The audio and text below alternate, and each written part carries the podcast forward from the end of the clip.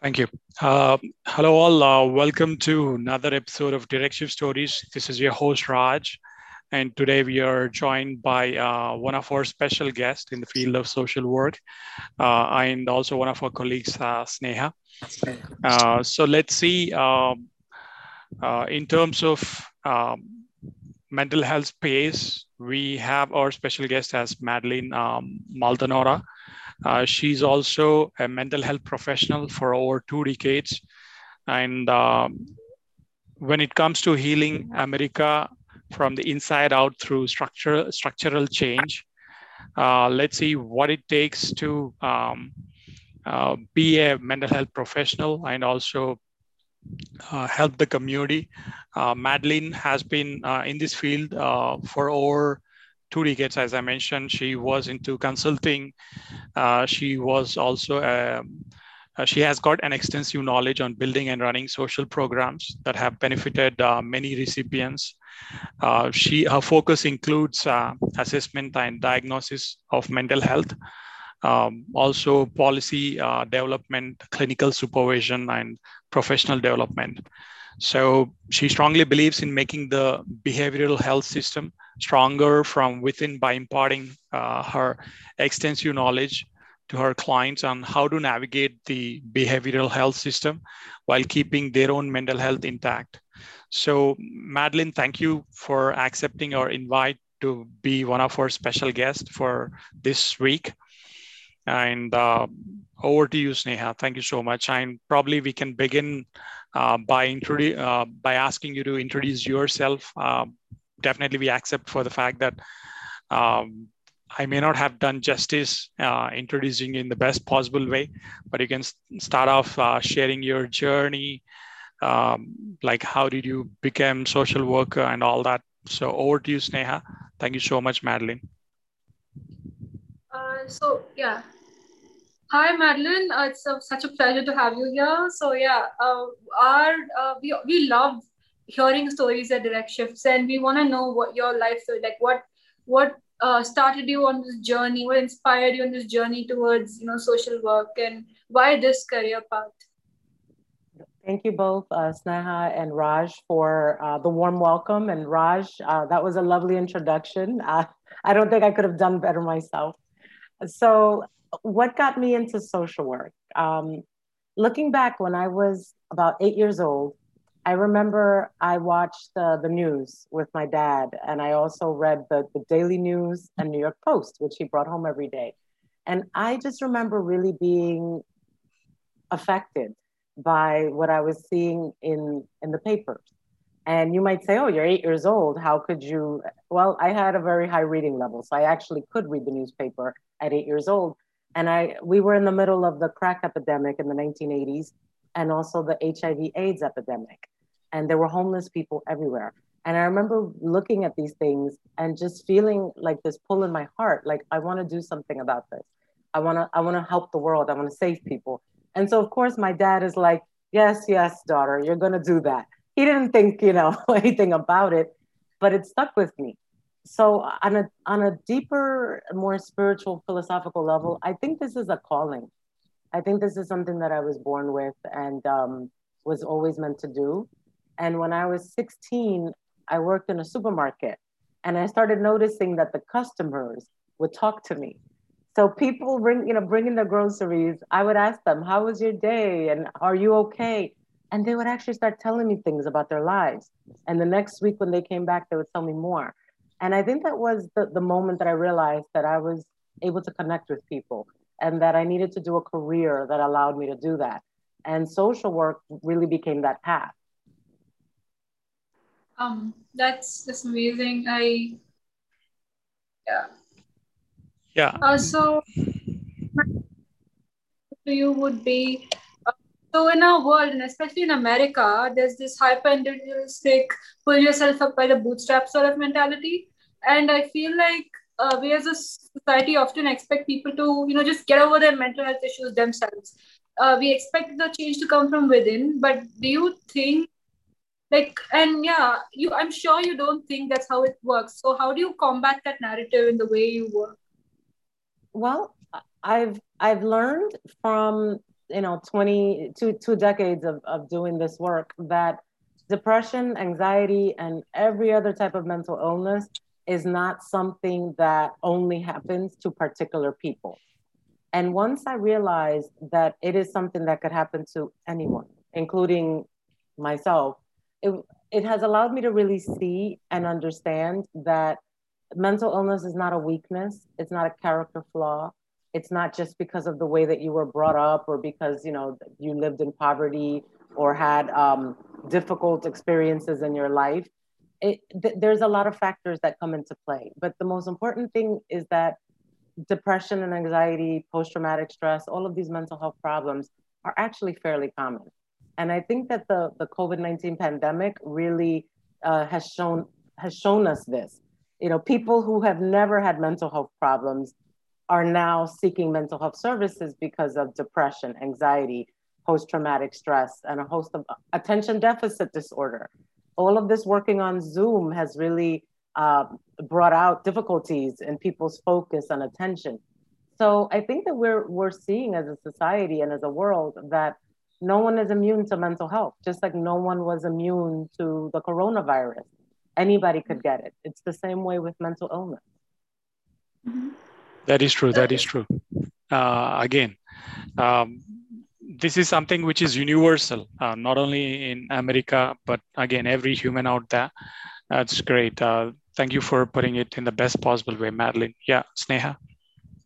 Uh, and I'm sure you know in your uh, work you fail, you have to you're um, gonna face a lot of challenges, especially when you're you know going against the system and like working from within the system like what are all the challenges you face like from within the system as well as from the people you meet uh, on a daily basis i always say that the clients are the easy part of the work because the clients are looking for help and they're mm-hmm. aware that they need help and they're mm-hmm. most of them are open-minded to the help it's yeah. it's the actual mental health system that we're within um, the bureaucracy the, the challenges with accessing services for clients that need more than just mental health.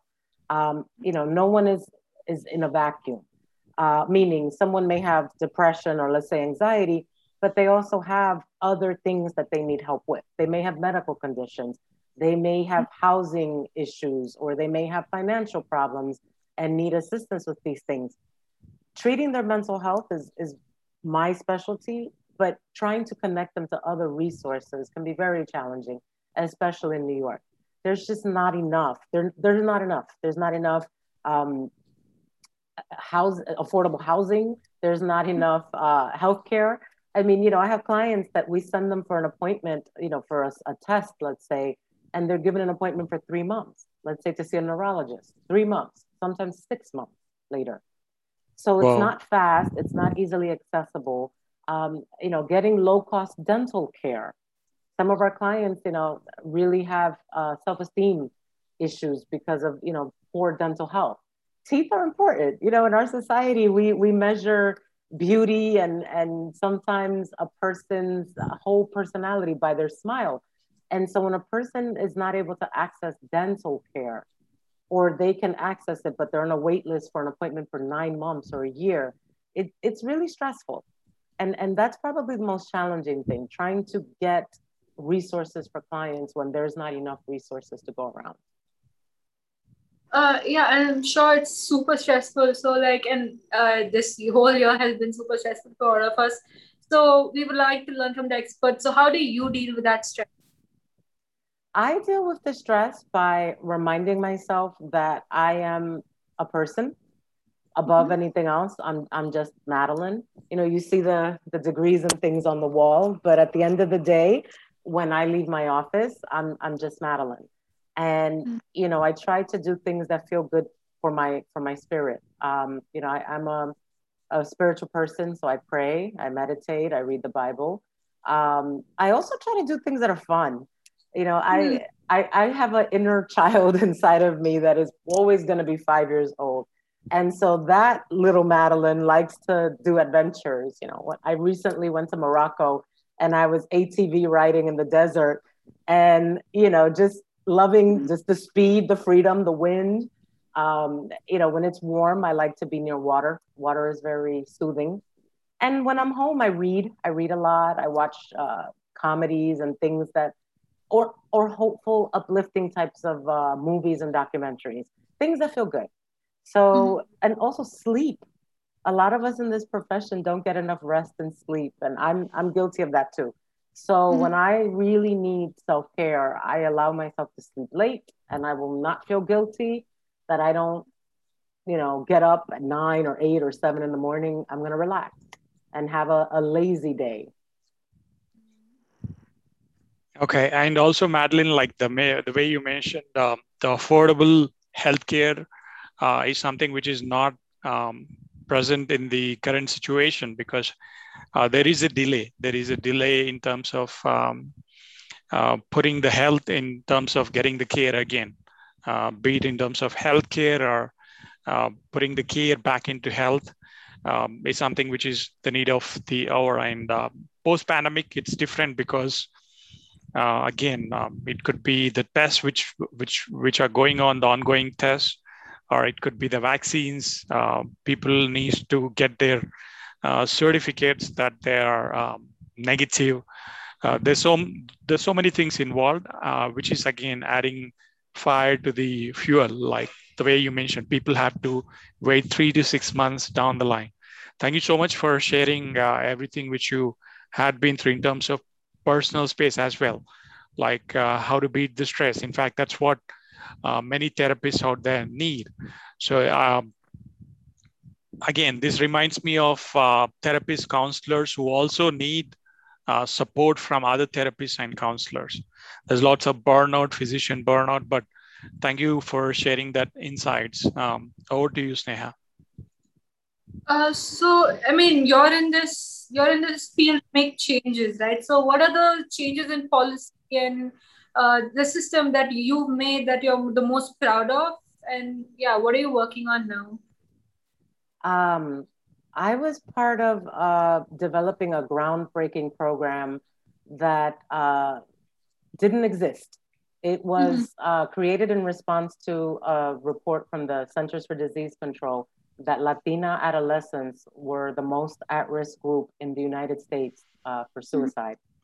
And so uh, this was in the early 2000s, and uh, I was with an agency that um, had a Latina ex- uh, CEO.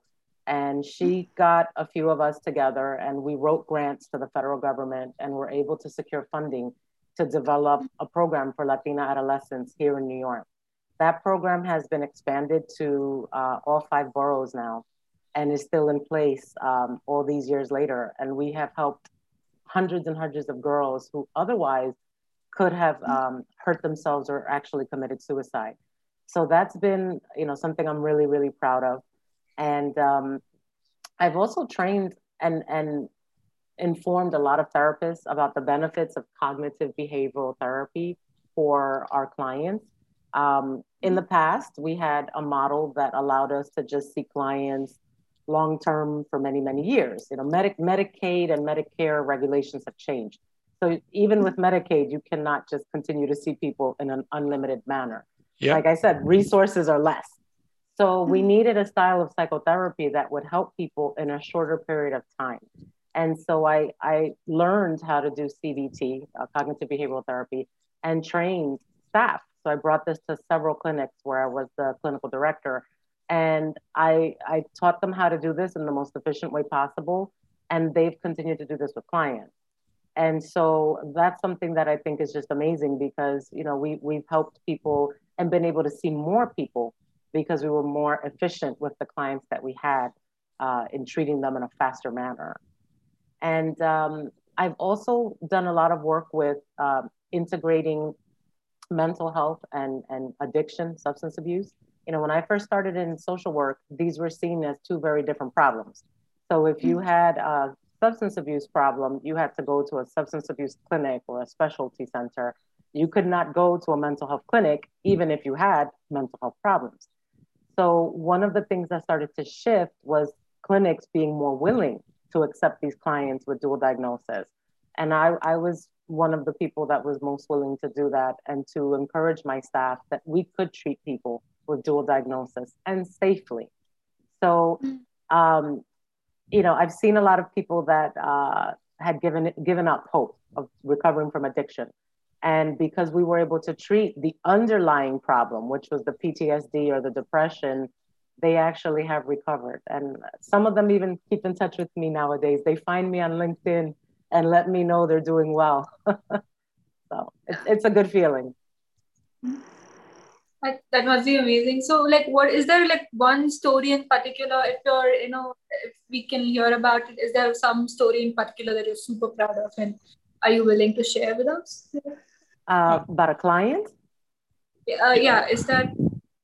Yes, yes. Um, there's a client that I will never forget. Um, he he came to this country from Cuba on the uh, boats. Uh, you know, he came on the little on the little boats, and uh, you can imagine coming from Cuba in that manner. He, he, there were a lot of people who passed away. Everyone did not make it, and he saw things like you know people drowning and being attacked by sharks, things like that.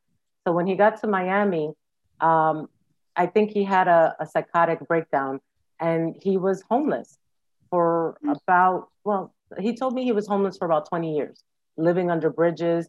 He would find some work in construction, but when he left work, he was homeless. He, he didn't trust anyone enough to have an apartment and live next door to them. This was part of his um, psychotic beliefs. And so when I met him in New York, he was, he was homeless here. And uh, he was partially deaf in one ear. And he had uh, paralysis in some of his fingers from injuries that he had obtained from fighting on the street. And one of the things that allowed me to help him was that I allowed him to speak loudly and I wasn't afraid of him. He's a very tall man, spoke very loud, you know, uh, spoke street slang, you know, intimidating to a lot of people. And I was just like, I can't focus because you're talking so loud, but I want to help you. And I realized that he was psychotic you know and so i got the psychiatrist to see him that same day as an emergency and he was able to get him prescribed uh, medication that same day and the client started taking them and within one week his demeanor was completely different he was he was lucid and that client never missed a session he came to see me every single week for about two years and wow. yeah and you know he used to tell me you know he said i'm an antisocial person I've been in jail. I fight. I don't know how to control myself. And we worked through those things. And one of the most beautiful things is that through our work together, he started becoming a social person and connecting. And wow. you know, what one of the things he used to do is he used to bring me a banana or an iced tea. And I used to say, Why are you bringing, you know, you can't bring your therapist presents. And he said, No, I know you work very hard and I know you must be hungry or thirsty. So I'm going to bring you a banana or, or a tea. And I used to say, well, if I say I don't want it, that's actually not therapeutic because he's showing empathy and care for another human being. And so with time, I started seeing him clean up. He, he mm-hmm. allowed me to get him into the shelter system. And although it was mm-hmm. very stressful for him, he, he stayed, he cleaned up, and he was just a, a different human being. You know, he was mm-hmm. able to see the things that he did in his life. He was able to hope for the future. And the last time I saw him, because I, I left that that agency, he was on the waiting list to get his own apartment. So he was actually doing very well. He also had not used alcohol because he used to self-medicate with alcohol when he was homeless. So this was mm-hmm. somebody I'll never forget because the, from where he started to how he was in the end, amazing transformation. And it and, just reinforced for me that if you invest in people, they're, they're worth it.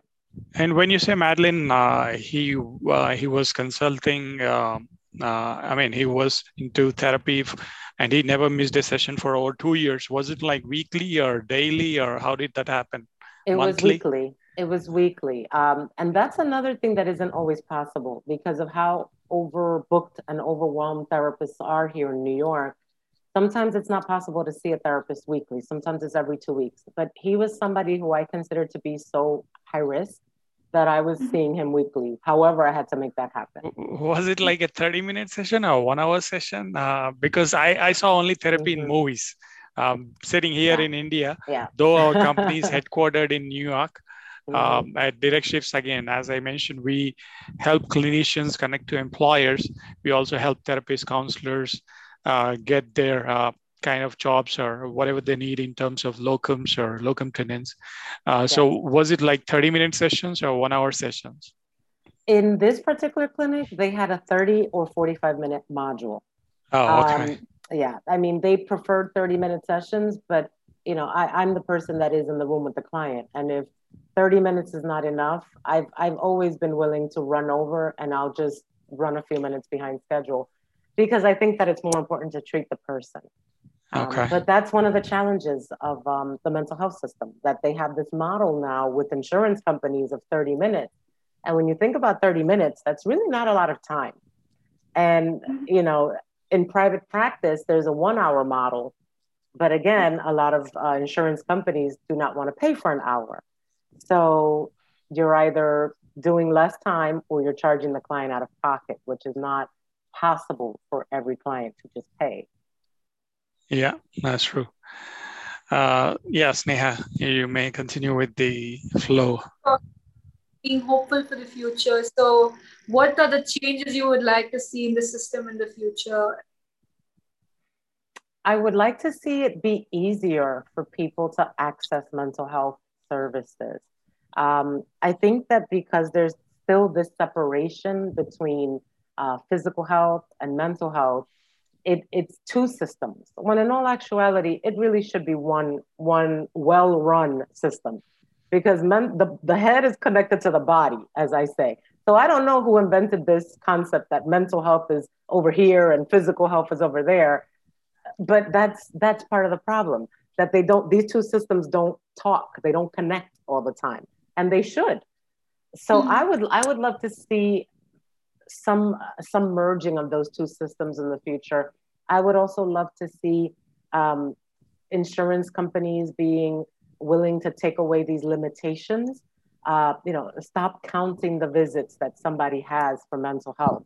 If they have 100 visits a year, they need 100 visits a year because no therapist is going to continue to see a client unnecessarily when you have new clients calling you every day that you can't see because your schedule is full. So we don't have a motivator to see people that don't need help. So it would be wonderful if people could just get the help that they need without having to go through so many hurdles. Um, I would love to see also a higher reimbursement for what we do. The yeah, rates, the rates for therapy have not changed in more than 10 years. The cost of living has gone up how many percent? But we're still getting the same pay you know scale from 2010 uh, maybe even 2005 and those things really affect the amount that an agent a nonprofit agency is able to pay social workers. So now you're competing with you know direct shifts is trying to connect clinicians to employers. You're competing with clinicians who feel that maybe it's better to try their hand at private practice or even a different field because they can't make an adequate living as a clinician. You know, some of us do. I've been I've been very blessed. I do, but some of my colleagues don't, or they have to work two jobs to make a, a good enough living that they can pay their bills and you know have money left over for, for certain things. So I, I think that if they could make fairer wages uh, for social workers, it would and therapists in general, it would be a game changer. And also, Madeline, uh, what about uh, teletherapy? Like, is is that as effective as uh, in-person visits, or um, what's your um, thoughts on that? For the clients that like the the idea of teletherapy, it's it's the same. Um, I've done teletherapy now throughout the entire uh, COVID nineteen pandemic, and you can connect the same way with a client and actually, sometimes it's even better because I've had clients show me their home or show me what they're doing. So it's allowed me to be in their world instead of, you know, just them talking about it like they would in my office. For some clients, they don't like um, teletherapy. Either they, they just are not comfortable with technology, and we all know people like that, or for them, they, they don't have the technology necessary to make it effective. You know, they have slow Wi Fi or they have an old phone. So it's not a good experience for them. But for the average person who has a decent phone or a tablet or a computer, decent Wi Fi, and they're willing to have a quiet space in their home and some headphones, we can. I've done teletherapy in someone's car. You know, they said this is the only place I can talk without my family knowing. I said, I don't have a problem with the car. You know, I'm fine with it if you're fine with it. So it, I think it's that's allowed therapy to be more accessible to a group of people that maybe could could not have accessed it before. Because the beauty of teletherapy is you can do this during your lunch hour now. Or, you know, you can you don't need two hours to to go to a therapist and commute. It's it's shorter, it's quicker. So there's also more, better attendance because of it. Yeah, I guess that could be also one of the changes we might be able to see in the future. Um, t- teletherapy need not be in uh, a box office. Uh, it, it, need not be in a uh, official environment, but it can be more friendly, more human. I mean, as long as the connection is established and uh, the healing process is developed. Line. The way you put it across, like uh, be mental health is not one part of the body and physical health but if you have a pain in the knee or if you have pain in the back uh, will not have a peace of mind. The same thing with uh, a, a, patient. It could be with anybody out there. Uh, thank you thank you so much madeline um, again for being more vulnerable with whatever you do with the clients. Yeah sneha uh, so there definitely will be um, there's a maybe a maybe not as much now but there's a stigma attached around mental health and people are like reluctant to reach out even about their own mental health. And how do you like um how do you deal with that and how do you you know ease people into therapy? Like how do you make people feel comfortable? Yeah how do you fight against that that that stigma? Well there there's two ways um, that i've used one mm-hmm. is by doing things like this. Um, I think one of the fears that people have is that therapy is this big mystery. You know, that therapists are, you know, these m- mystical creatures that, you know, talk to you a certain way. Uh, a lot of people think therapists are the same as psychiatrists or, you know, doctors that they've had in their past. So they feel anxious about reaching out to a therapist. So I think by me allowing myself to connect in these types of forums, people are able to see that I'm a therapist and I have a sense of humor and and I'm able to to just talk normal. There's no fancy terms that are coming out of my mouth.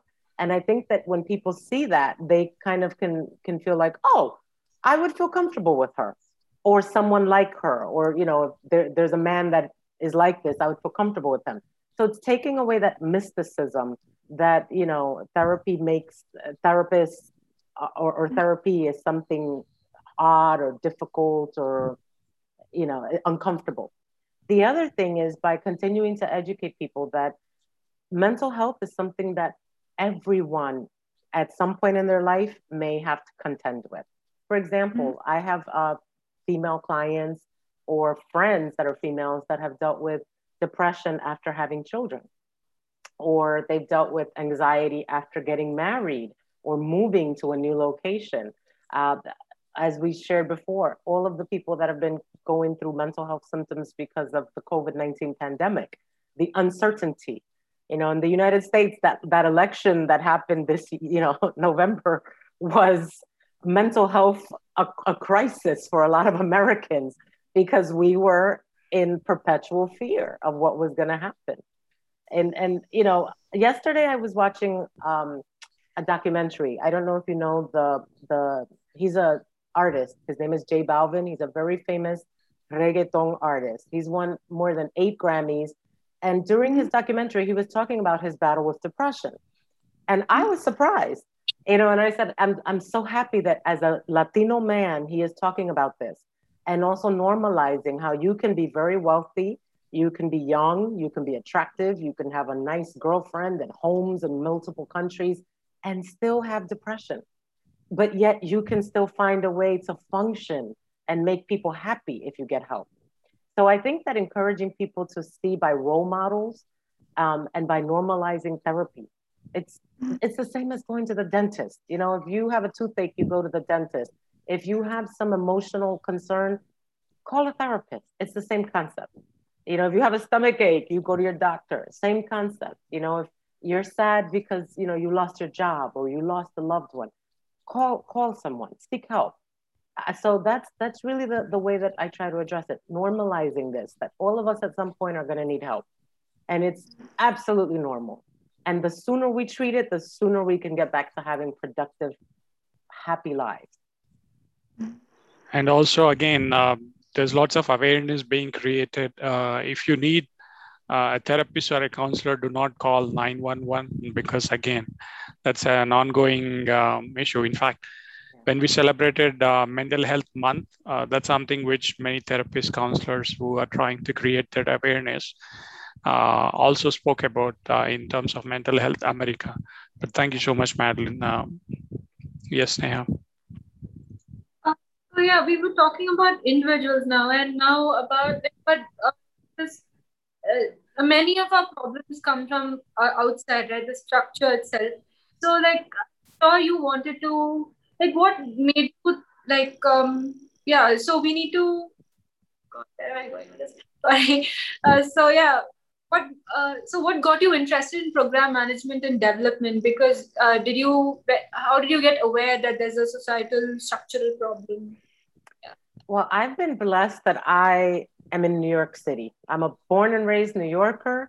And so I've gotten to see how you can have communities that have nothing or appear to have nothing. And then mm-hmm. right next door is a community that seems to have everything.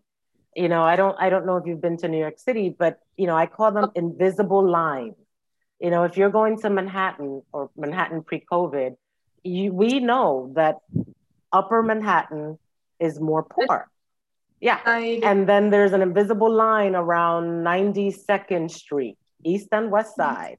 Below that, that's where the money starts to, to exist. The stores become very nice. There's doormen in buildings. You know, the mm-hmm. cars parked on the street are fancy cars, if they're even parked on the street, because now you have garages that are $50 a day. And so growing up in a city that you see wealth and poverty collide every day and coexist, I became very aware of, you know, how do how is it that there's an invisible line? Why why is it that this neighborhood is safe but across the street is not safe? And so that that got me very interested in in systems. And and going to social work school, that's what they they train you in. They train you in understanding how systems affect the people living in them and also can mm-hmm. create some of the problems. You know, in the mm-hmm. last year here, we've seen the legal system, how the legal system um, mm-hmm. and the mental health system have collided, where a lot of people with mental health problems have been victims of police brutality um, because there's just a lack of understanding. And there's there's still a fear that if somebody is mentally ill and is having a mental health breakdown, that they're dangerous or they're out of control. The statistics have proven that that is false, but people still believe that to be true. So, seeing these things happening around me, I became very keenly aware that I wanted to make a difference. And seeing clients as an individual therapist, of course, I make a difference in the lives of those people. But in terms of making a bigger impact and, and being able to think as a social work leader, being able to lead systems and organizations that affect systems is the way to go. So if I'm training and leading a staff of 200 therapists, those are 200 people that will now impact how many hundreds and, and thousands of clients in one year's time. You know, I'm, I'm teaching part-time at Fordham University. I'm training the next generation of social workers every year. So mm-hmm. as long as I can do this, how many groups of social workers will learn some of the things that will help them to make an impact? And then they're going to mm-hmm. impact clients. So, mm-hmm. you know, it's it's a network marketing model in social work. That's the way I see it. You know, it's promoting what I know and helping people to to repeat this with other people. And that's how you truly can make an impact in systems. One, one person is not enough. And also, I have this uh, another question, Madeline, before uh, Sneha takes over with another one. Uh, as an adjunct professor at, uh, at Fordham University, um, what's your advice to people uh, who uh, face the challenges with their licensure exam? I, I, know lots of depressed people, as in, I see lots of them in um, the social media networks, be it in LinkedIn groups or Facebook groups. Um, some of them miss with one mark or probably a couple of them miss uh, their uh, licensure exam with five to 10 marks and even after four to five attempts, what is your advice to them? My advice, first and foremost, is to really understand that how well you do on that test is not an indicator of how good a social worker or clinician you are going to be. Because a lot of times we internalize, well, I failed that test or I didn't pass that test. I must not be able to do this profession. Or maybe this is some sort of sign. So I tell uh, my colleagues, because I've supervised clinicians who have failed the test by just a few points or some by a lot. And I say, this is a standardized test. Like any other standardized test. You know, in, in high school, we took the SAT to get into college. That's a standardized test. The license exam is a standardized test. It's measuring how well you can memorize information and how well you can answer multiple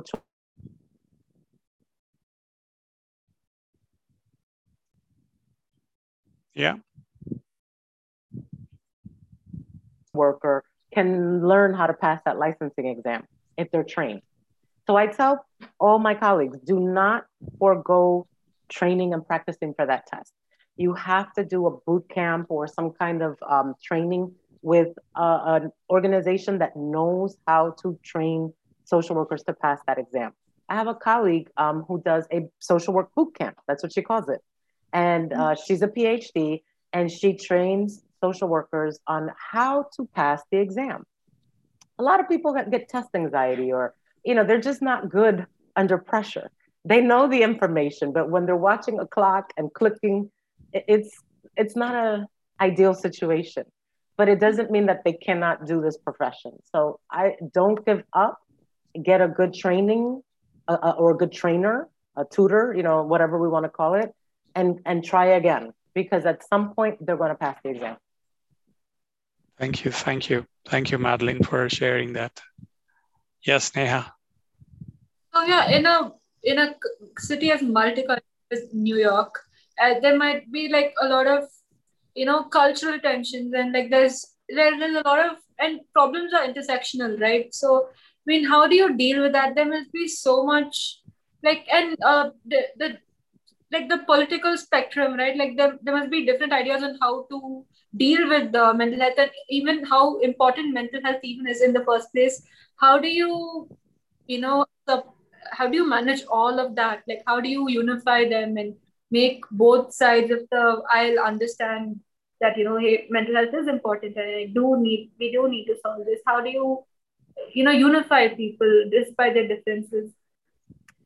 I think that the first thing that we all need to do is to stop trying to put people in boxes and and assigning labels. You know, we saw that a lot here with um, you know, you're a Trumper, you're a, you know i got called all kinds of you know names because you know of my it's not surprising. I was not pro trump everyone. It's okay. And you know if you look at my social media you figured that out quickly. So but i i've been around people who you know have felt very strongly about either political views or you know the things that uh, this city has gone through with the police and i think that we need to first and foremost look at each other, really look at each other's faces and, and try to connect as human beings.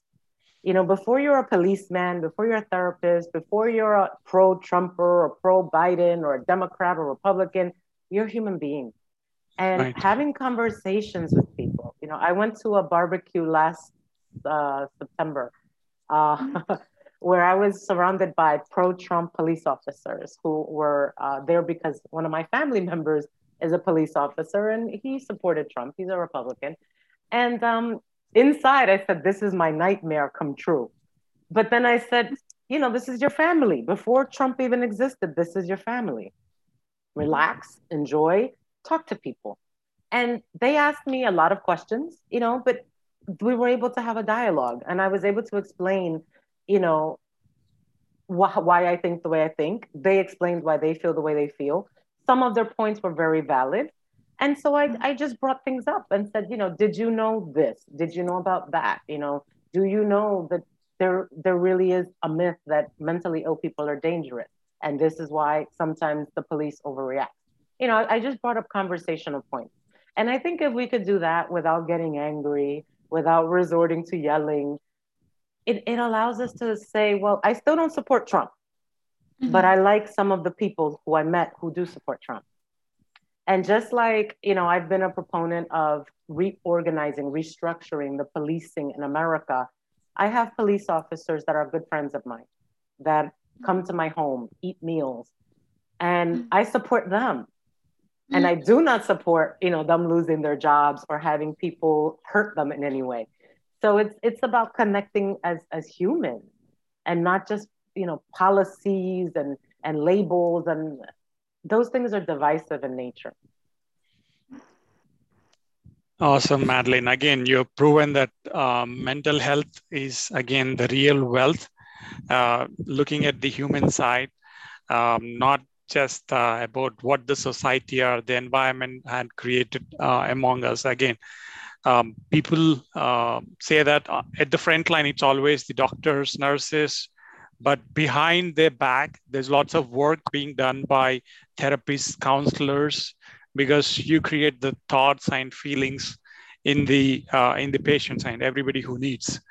That's amazing. Thank you for sharing about what you do for um, the police as the frontline workers or be it the uh, people who are working on creating the discipline among the society uh, and other citizens out there.